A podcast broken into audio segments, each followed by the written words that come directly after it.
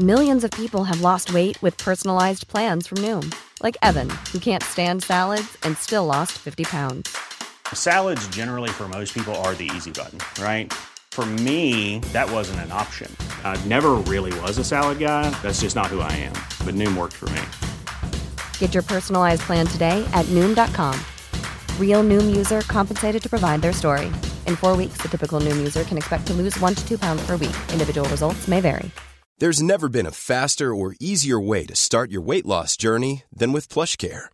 PlushCare accepts most insurance plans and gives you online access to board-certified physicians who can prescribe FDA-approved weight loss medications like Wegovy and Zepbound for those who qualify.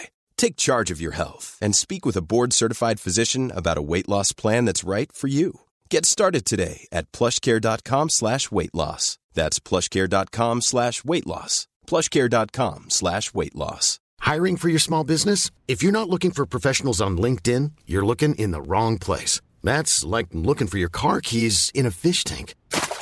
LinkedIn helps you hire professionals you can't find anywhere else, even those who aren't actively searching for a new job but might be open to the perfect role. In a given month, over 70% of LinkedIn users don't even visit other leading job sites. So start looking in the right place. With LinkedIn, you can hire professionals like a professional. Post your free job on linkedin.com slash people today.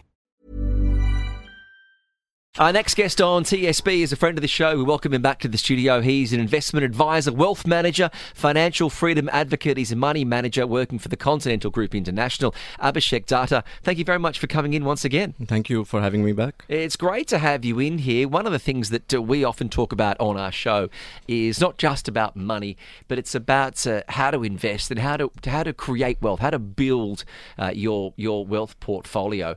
Uh, when people are coming to you and you're meeting people for the first time, what are some of those misconceptions or those ideas that people have got wrong when they're first trying to build a diversified investment portfolio? I think uh, over the last few years, it's it's uh, everyone thinks it's very easy to make money in the markets. That's uh, the first thing that I tell them that no, it's not easy. Mm-hmm. Um, it might look easy. Uh, the news might make it seem like uh, it's simple, um, but just because it's simple doesn't make it easy. Actually, building wealth over time is simple. You have to do the right things, have the right behaviors in place, and invest in the right assets. Don't con- over concentrate your portfolio. These are some of the thumb rules that you that you use. But just because it's simple, again, uh, people think, oh, it's simple, so that means uh, I can do it on my own. Right. It's not. It's just because uh, you can 3D print today a lot of stuff doesn't mean you're going to be good at it. I mean, you still live in architect, I, right? I used to work uh, for a company, and one of the fellows there was a financial advisor, and he'd say, you know, I'm investing in this company, and he'd say the reasons why, and do your own research. So I'd follow his investment, but he wouldn't tell me when he was getting out. that's that's another thing. That's another thing. So most people are emotional, right? Yeah. And uh, which is why uh, most investors don't make money, including fund managers for that matter. Over the last 10 years, fund managers haven't made as much money as the indexes. And that's because we let our emotions uh, rule our uh, decisions. Um, for example, uh, you know, most people chased uh, this year or last year uh, tech stocks because that's everyone thought of technology is going to be the next big thing.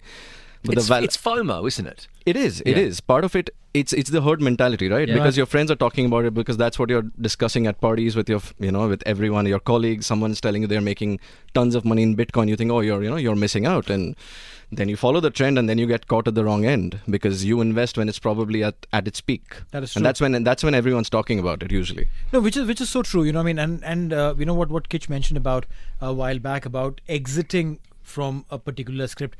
Uh, a friend of mine, and I know that that person really really well, invested in bitcoins. Okay, when it was at seventeen thousand. Oh, we've all heard these stories, yeah.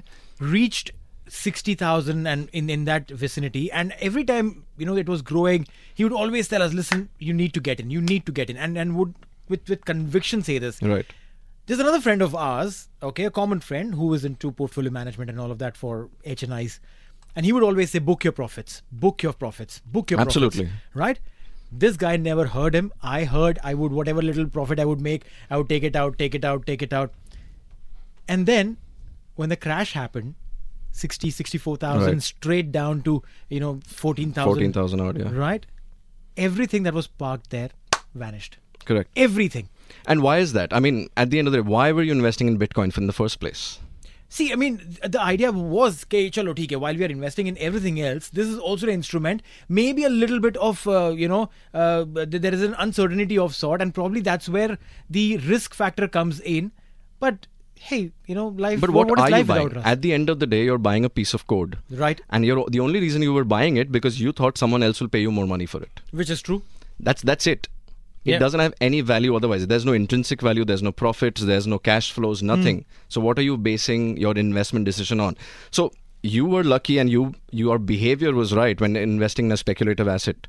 But most people don't have the right behavior, and then that's that- that's where people like me come in to coach people. That, that, that, that kind of behavior is true for non-speculative asset as well, right? Of course, right? of I mean, course. be, be it funds, be it you know blue chip funds or whatever. Uh, people have this either emotional mindset that listen, I have put in money, you know, it will keep growing, it will keep growing.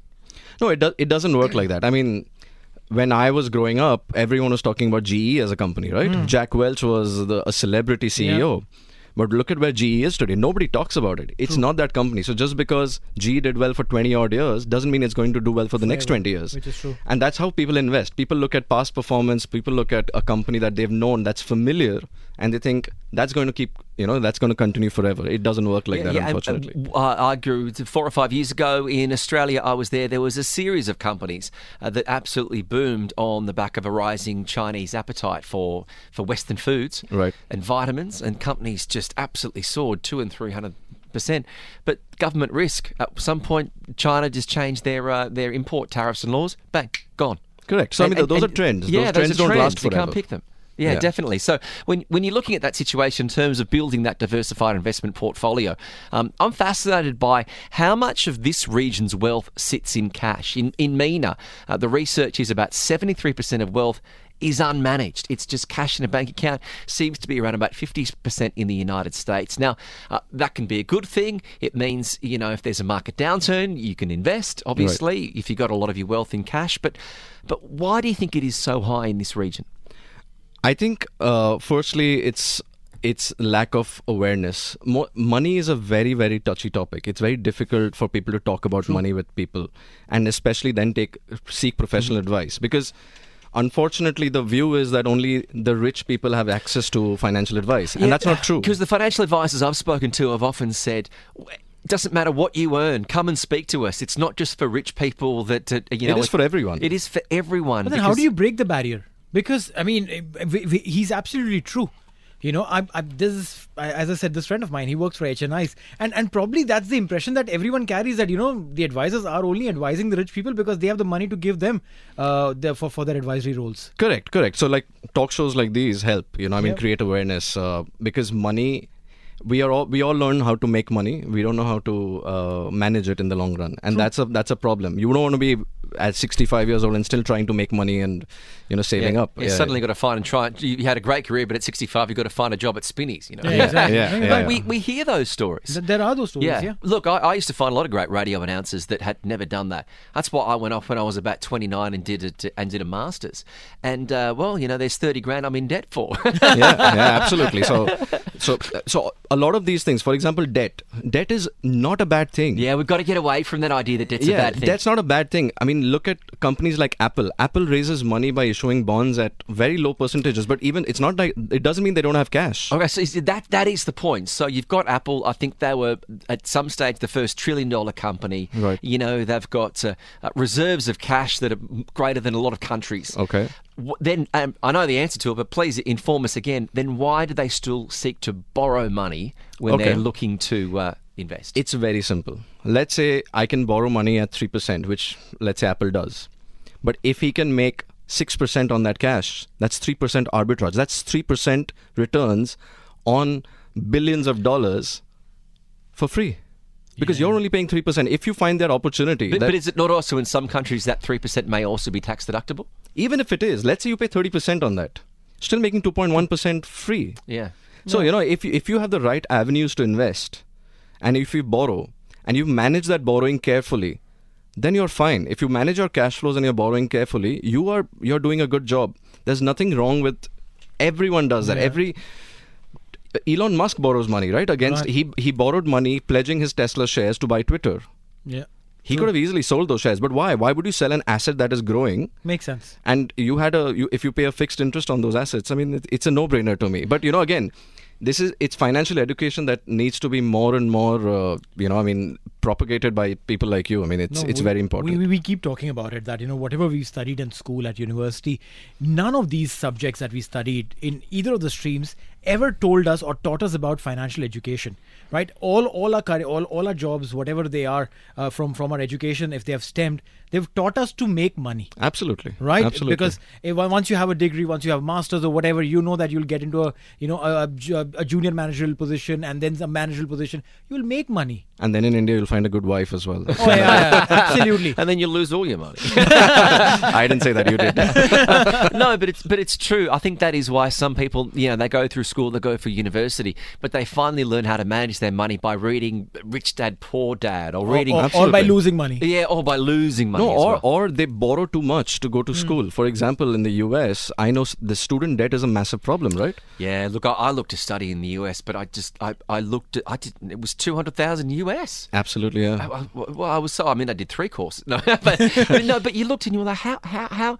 Talk about a divide between rich and poor. Mm, it- It's extraordinary. That's when. uh, So education also needs. Uh, you know, I mean, there needs to be a democratization of education because access to education should not be because of how much money you have. True. Every government in the world needs to take care of that, and if that is done automatically, people will be better prepared in life, and then you know the they will also be then they'll have more access to you know financial advice because Yeah, it's Abhishek, uh, we do have a message that's come through on 0586861003. Uh, we'll, we'll see if you can ans- answer this one. Uh, good evening. I'm enjoying the show, guys. I have a question for Abhishek. I'm 53 years old. I want to park my retirement corpus in India where it will grow reasonably. Where should I park my money? Oh wow, uh, um, that's specific. Now, reasonable re- returns is different for everyone. As a 53-year-old, it's important to know when is he planning to retire. Is it at mm-hmm. 55? Is it at 60? Is it at 65? I don't know what he does. I don't know how much he makes. How much? I don't know what his expenses are. It's, it. Well, like I said, it's simple, but it's not. It, doesn't mean it's easy. I need more information. I mean, I I can give that advice, but I need more information to give out. There's a lot of instruments where you know the basic rule is what I call a thumb rule is is the four percent rule. Okay. So if you want, say, if you need hundred thousand dollars to survive, mm-hmm. You should have twenty five times of that in the bank when you retire. Okay. So that's basically if you're if you have two point five million dollars, you invested at four percent, which is very low risk. Hmm. You will have enough income to survive. Even when we're on a budget, we still deserve nice things. Quince is a place to scoop up stunning high-end goods for 50 to 80% less than similar brands. They have buttery soft cashmere sweaters starting at $50, luxurious Italian leather bags, and so much more. Plus, Quince only works with factories that use safe, ethical, and responsible manufacturing. Get the high-end goods you'll love without the high price tag with Quince. Go to quince.com slash style for free shipping and 365-day returns. Okay. It's as simple as that. So it's a thumb rule. It's not a very scientific rule, but it's a very simple, easy way to give yourself a target of how much money you need to save up. When it comes to working with people, so they're, they're in those situations, uh, they may have a windfall of some money or they've got some savings. How much does their personality dictate how, how their money should be invested? That's that's a very interesting question. So you know, anyone. Um, I met a client once, and he said, "I'm a very uh, conservative investor." I was like, "So what kind of returns are you looking for?" He's like, "15 to 20 percent." Ah, so you that's know, I mean- conservative. exactly. So you know, I mean, people, people. There's one thing about understanding risk, and there's then you have your own risk tolerance. So you might say, "I want 20% returns," but for 20% returns, you should be able to, uh, you know, you should have the appetite to survive a 40% reduction in the portfolio. Yeah. Because that's what's going to, going to take for you to get to that 20% returns. So an, a well diversified portfolio will in the in the long run make sure that you mm-hmm. get those returns but in between the volatility is going to play with your emotions and when people get emotional they see the their portfolios are in 40 50% They they, tend to sell Yeah. Right. they panic and they sell and that's where a financial advisor and a well diversified portfolio comes in Now you can say, yeah, that one was down, but these five or six are up. And, Correct. Yeah. Yeah, the biggest, you the biggest lose if you investors, sell. yeah, the biggest investors in the world, by the way, don't make money on all the stocks they invest. Uh, some of the oldest portfolios in the world probably had two companies that did well out of 20. But those two companies grew at such exponential rates that those other 18, some of those companies don't even exist today. Right. But you know those two two stocks did so well for them that it doesn't matter what the other 18 did. So when you say diversification of uh, you know investments, how does one plan or understand what is right and how much of diversification uh, in in what all uh, you know uh, jurisdictions does one go? Uh, is it dependent on risk factor A? Is it dependent on how much money they have, or is it that nahi, just diversify? No, so it's it's all of those factors that you brought in. Everything counts. So Okay. how much money you make, how much do you spend? Are you overspending? Can you control that? Can you reduce some of your expenses? Where are you? Where do you plan to retire, for example? Now, if hmm. you plan to retire in Dubai, you need a lot more money. If you plan to retire in India, you'll probably need a lot less money. Right. So d- all of these factors come in. How many kids do you have? Do you plan to pay for their education? If you do, well, what do they want to study? There's a, it's a very diverse topic. So it's not one size fits all. I mean, it's like I said, you know, the internet and you know everything makes it seem like oh, you know, you buy these stocks Yeah. and you know you'll be you'll be rich. Or, Yeah, or, or Uh, some of those apps. All these get rich uh, quick schemes. It doesn't work. How, how about those apps which have AI models backing them, where you uh, you know put in money and then th- th- that money is then taken care by them and investments and all are taken care by them. I I think there's a there's a place for that in your portfolio as well. Mm-hmm. But you know, again, uh, we talk about behavior, and AI can also lose money. I have seen AI Oh, sure. funds that have gone down during the 2020 crash. Wow. So what happens then? Do you then? Who is going to tell you what to do with it? So humans more intelligent than AI. Um, for- no, for the I mean, I mean, see, AI has IQ, humans have EQ. There's a there's a difference, right? We can perceive things, we can see a product, we can touch and feel it, and see if the company that is selling that product or making that product will do well. And AI can see numbers on a on a balance sheet and say whether the company is good or bad, the cash flows, etc. So yes, valuation wise, an AI can pick it, but you will not. Uh, an AI will not be able to tell the product that that company makes whether it'll grow for the next 20 years. Right. So there's there's a, there's a there's a place for everything in your portfolio, but you have to have the right allocation based on your risk profile. Otherwise, you know, you'll always end up losing money. Abhishek, we're, we're also out of time, almost out of time. Uh, we'll go through some of those uh, three th- those three key points. So when it comes to those techniques to avoid market volatility, diversify, diversify, diversify, balance portfolios with protective asset classes, and invest consistently. Consistency is key. Absolutely. I mean, anything in life, right? You if you go to the gym once a week or if you go five times a week, there's a difference, right? So I mean, Oh, it- is there? well, I hope so. I mean, Yeah. that's what I've been told. Uh, Abhishek Datta, the investment advisor, wealth manager. If people do want to get in contact with you, uh, they can get in touch with the Continental Group International. Absolutely. Or you can reach out to me on LinkedIn, or you can, uh, you know, call me. My number's on LinkedIn. If you want me to give it out, I can give it out right Yeah, now. please, go for it. it's uh, 055 3539 327. I'm available on WhatsApp anytime, so please So reach out. Continental Group International. That's where you can go and Google. Uh, We could speak to you for hours. Thank you for sharing your knowledge, Abhishek. Thank you. Thank you. Abhishek Datta here on TSB Talk Sport Business.